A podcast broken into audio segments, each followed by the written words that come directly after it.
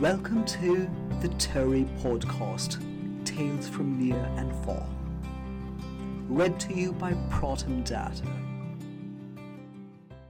Charles History of England by Charles Dickens.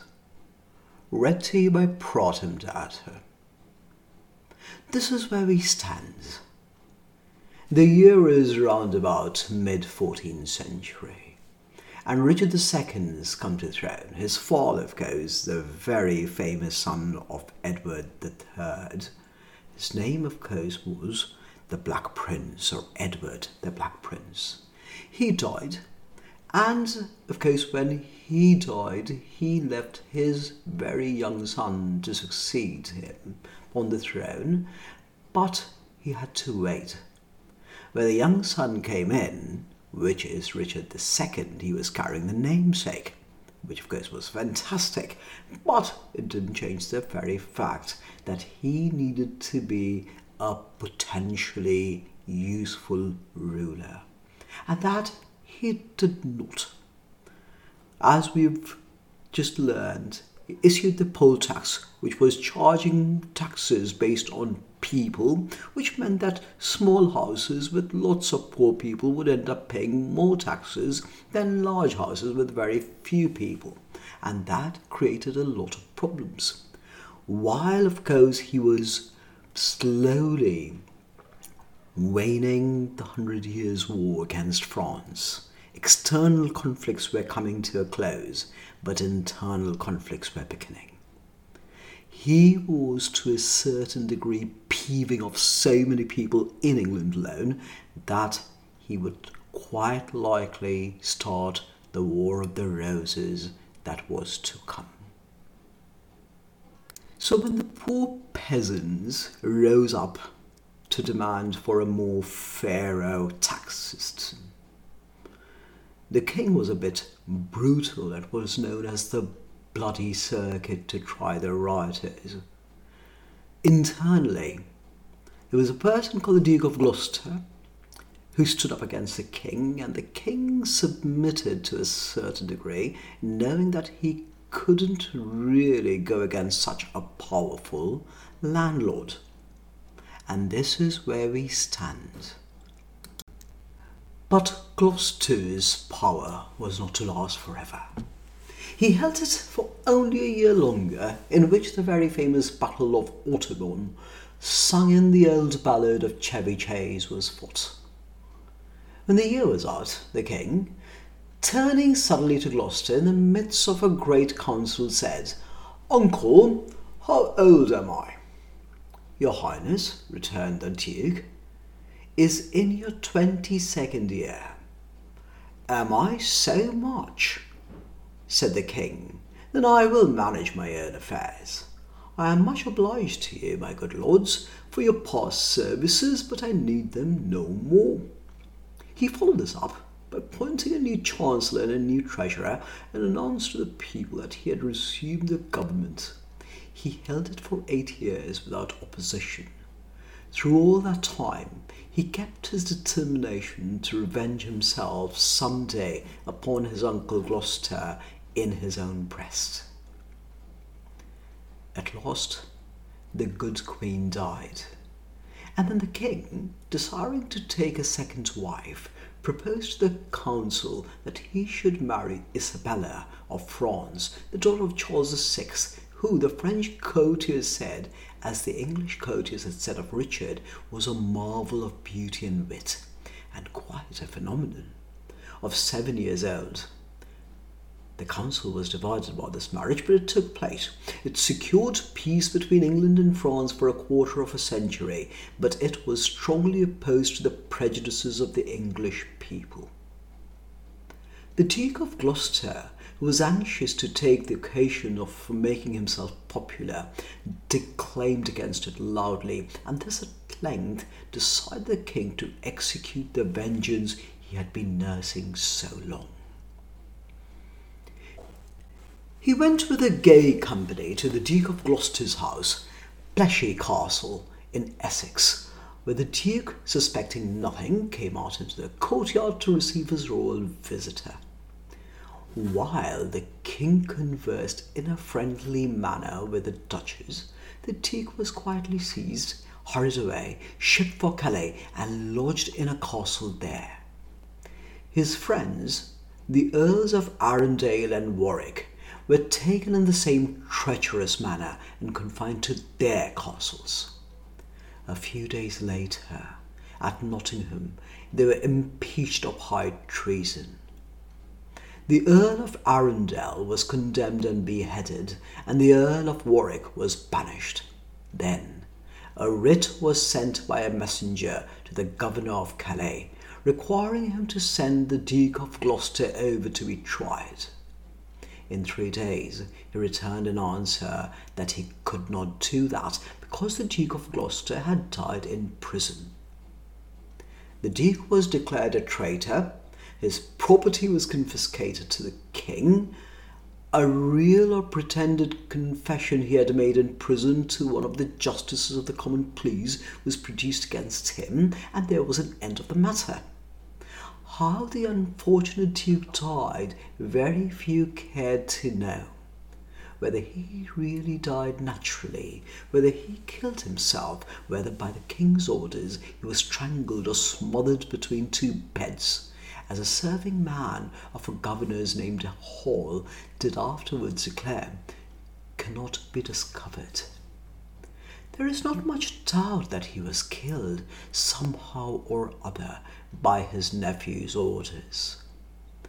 Among the most active nobles in these proceedings were the king's cousin, Henry Bolingbroke, whom the king had made Duke of Hereford to smooth down the old family quarrels, and some others who had in their family plotting times done just such acts themselves as they now condemned in the Duke. They seem to have been a corrupt set of men, but such men were easily found about the court in such days.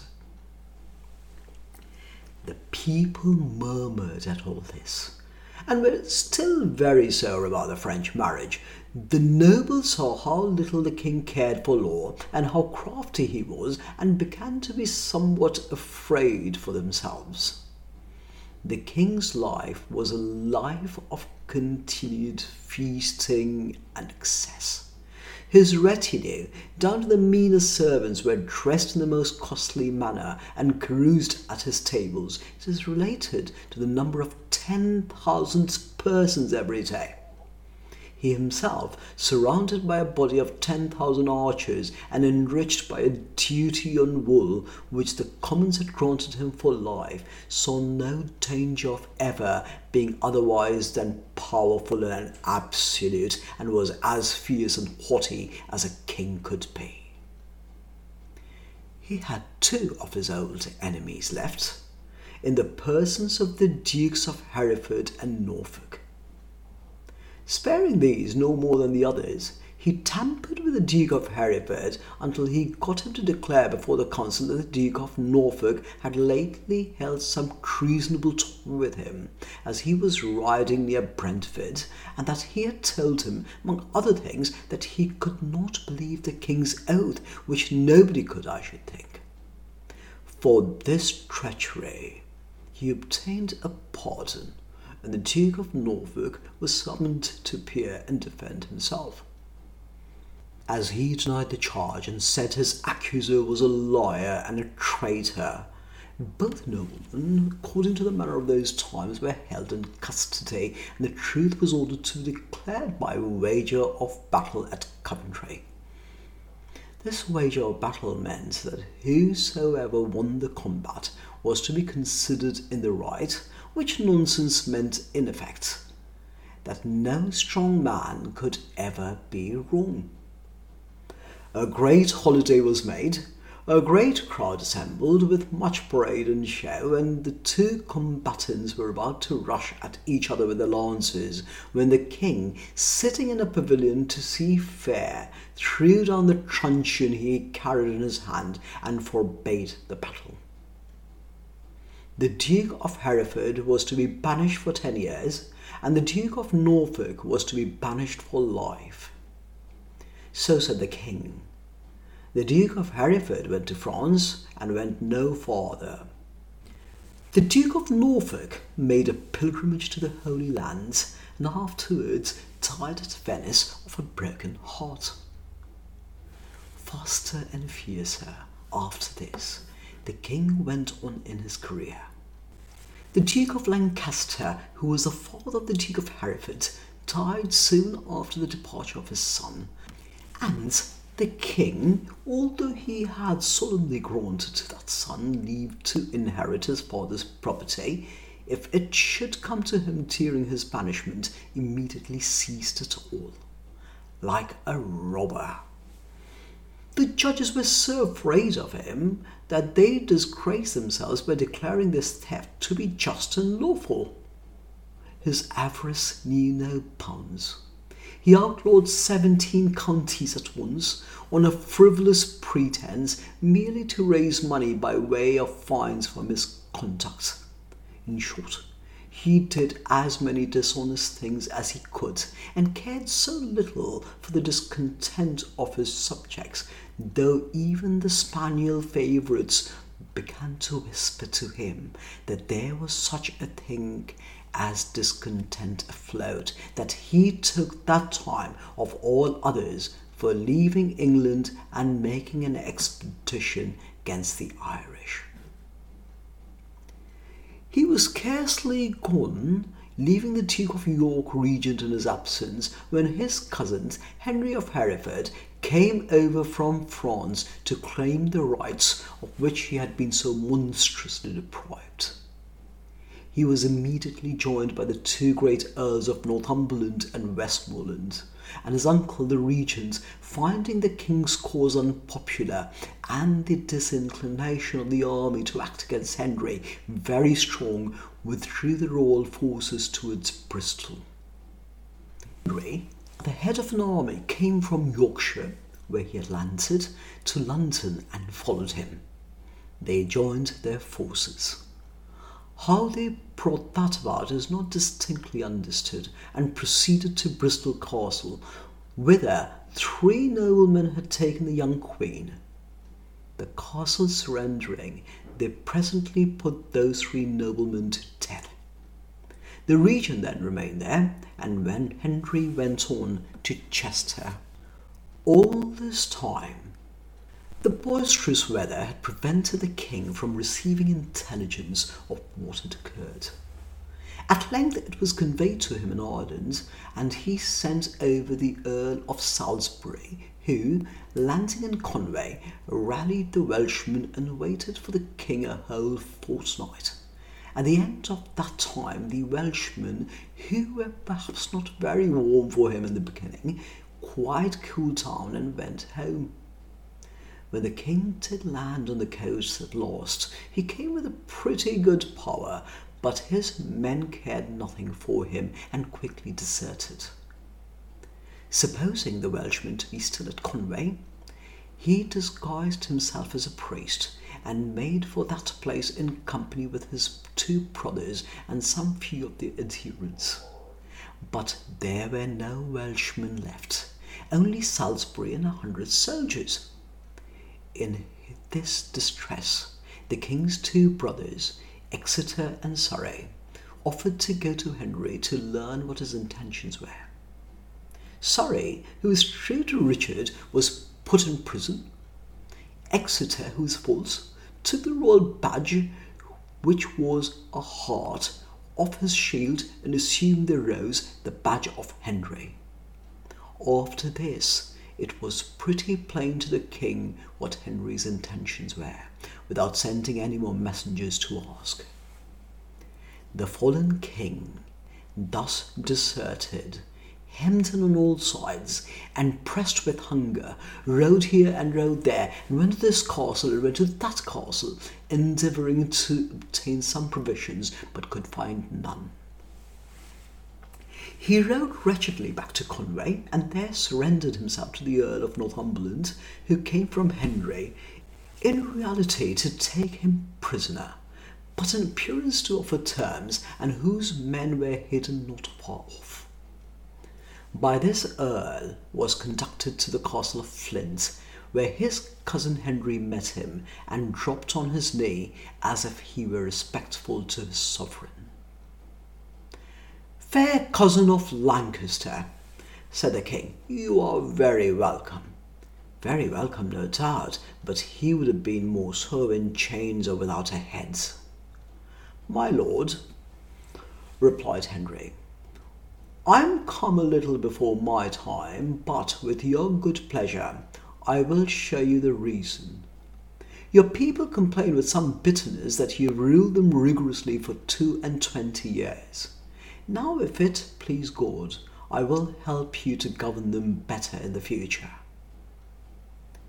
Fair cousin, replied the abject king, since it pleaseth you, it pleaseth me mightily. After this, the trumpet sounded, and the king was struck on a wretched horse and carried prisoner to Chester, where he was made to issue a proclamation calling a parliament. From Chester he was taken on towards London. At Lichfield he tried to escape by getting out of a window and letting himself down into a garden. It was all in vain, however, and he was carried on and shut up in the tower, where no one pitied him and where the whole people whose patience he had quite tired out reproached him without mercy. Before he got there, it is related that his very dog left him and departed from his side to lick the hand of Henry. The day before the Parliament met, a deputation went to this wrecked king and told him that he had promised the Earl of Northumberland at Conway Castle to resign the crown. He said he was quite ready to do it and signed a paper in which he renounced his authority and absorbed his people from their allegiance to him. He had so little spirit left that he gave his royal ring to his triumphant cousin Henry with his own hand and said that if he could have leave to appoint a successor, the same Henry was the man of all others whom he would have named. Next day, the Parliament assembled in Westminster Hall, where Henry sat at the side of the throne, which was empty and covered with a cloth of gold. The paper just signed by the king was read to the multitude amid shouts of joy, which were echoed through all the streets. And some of the noise had died away. The king was formally deposed. Then Henry arose, and making the sign of the cross on his forehead and breast, challenged the realm of England as his right. The archbishops of Canterbury and York seated him on the throne. The multitude shouted again, and the shouts re echoed throughout the streets. No one remembered now that Richard II had ever been the most beautiful, the wisest, and the best of princes, and he now made living, to my thinking, a far sorry spectacle in the Tower of London than Wat Tyler had made, lying dead among the hoofs of the royal horses in Smithfield. The poll tax died with Wat. The Smiths to the king and the royal family could make no chains in which the king could hang the people's recollection of him. So the poll tax was never collected. Thank you for listening. If you enjoyed it, please comment and please like it and subscribe. Please do let me know if there are certain tales from whichever part of the world you might be in that you would like me to read. Thank you.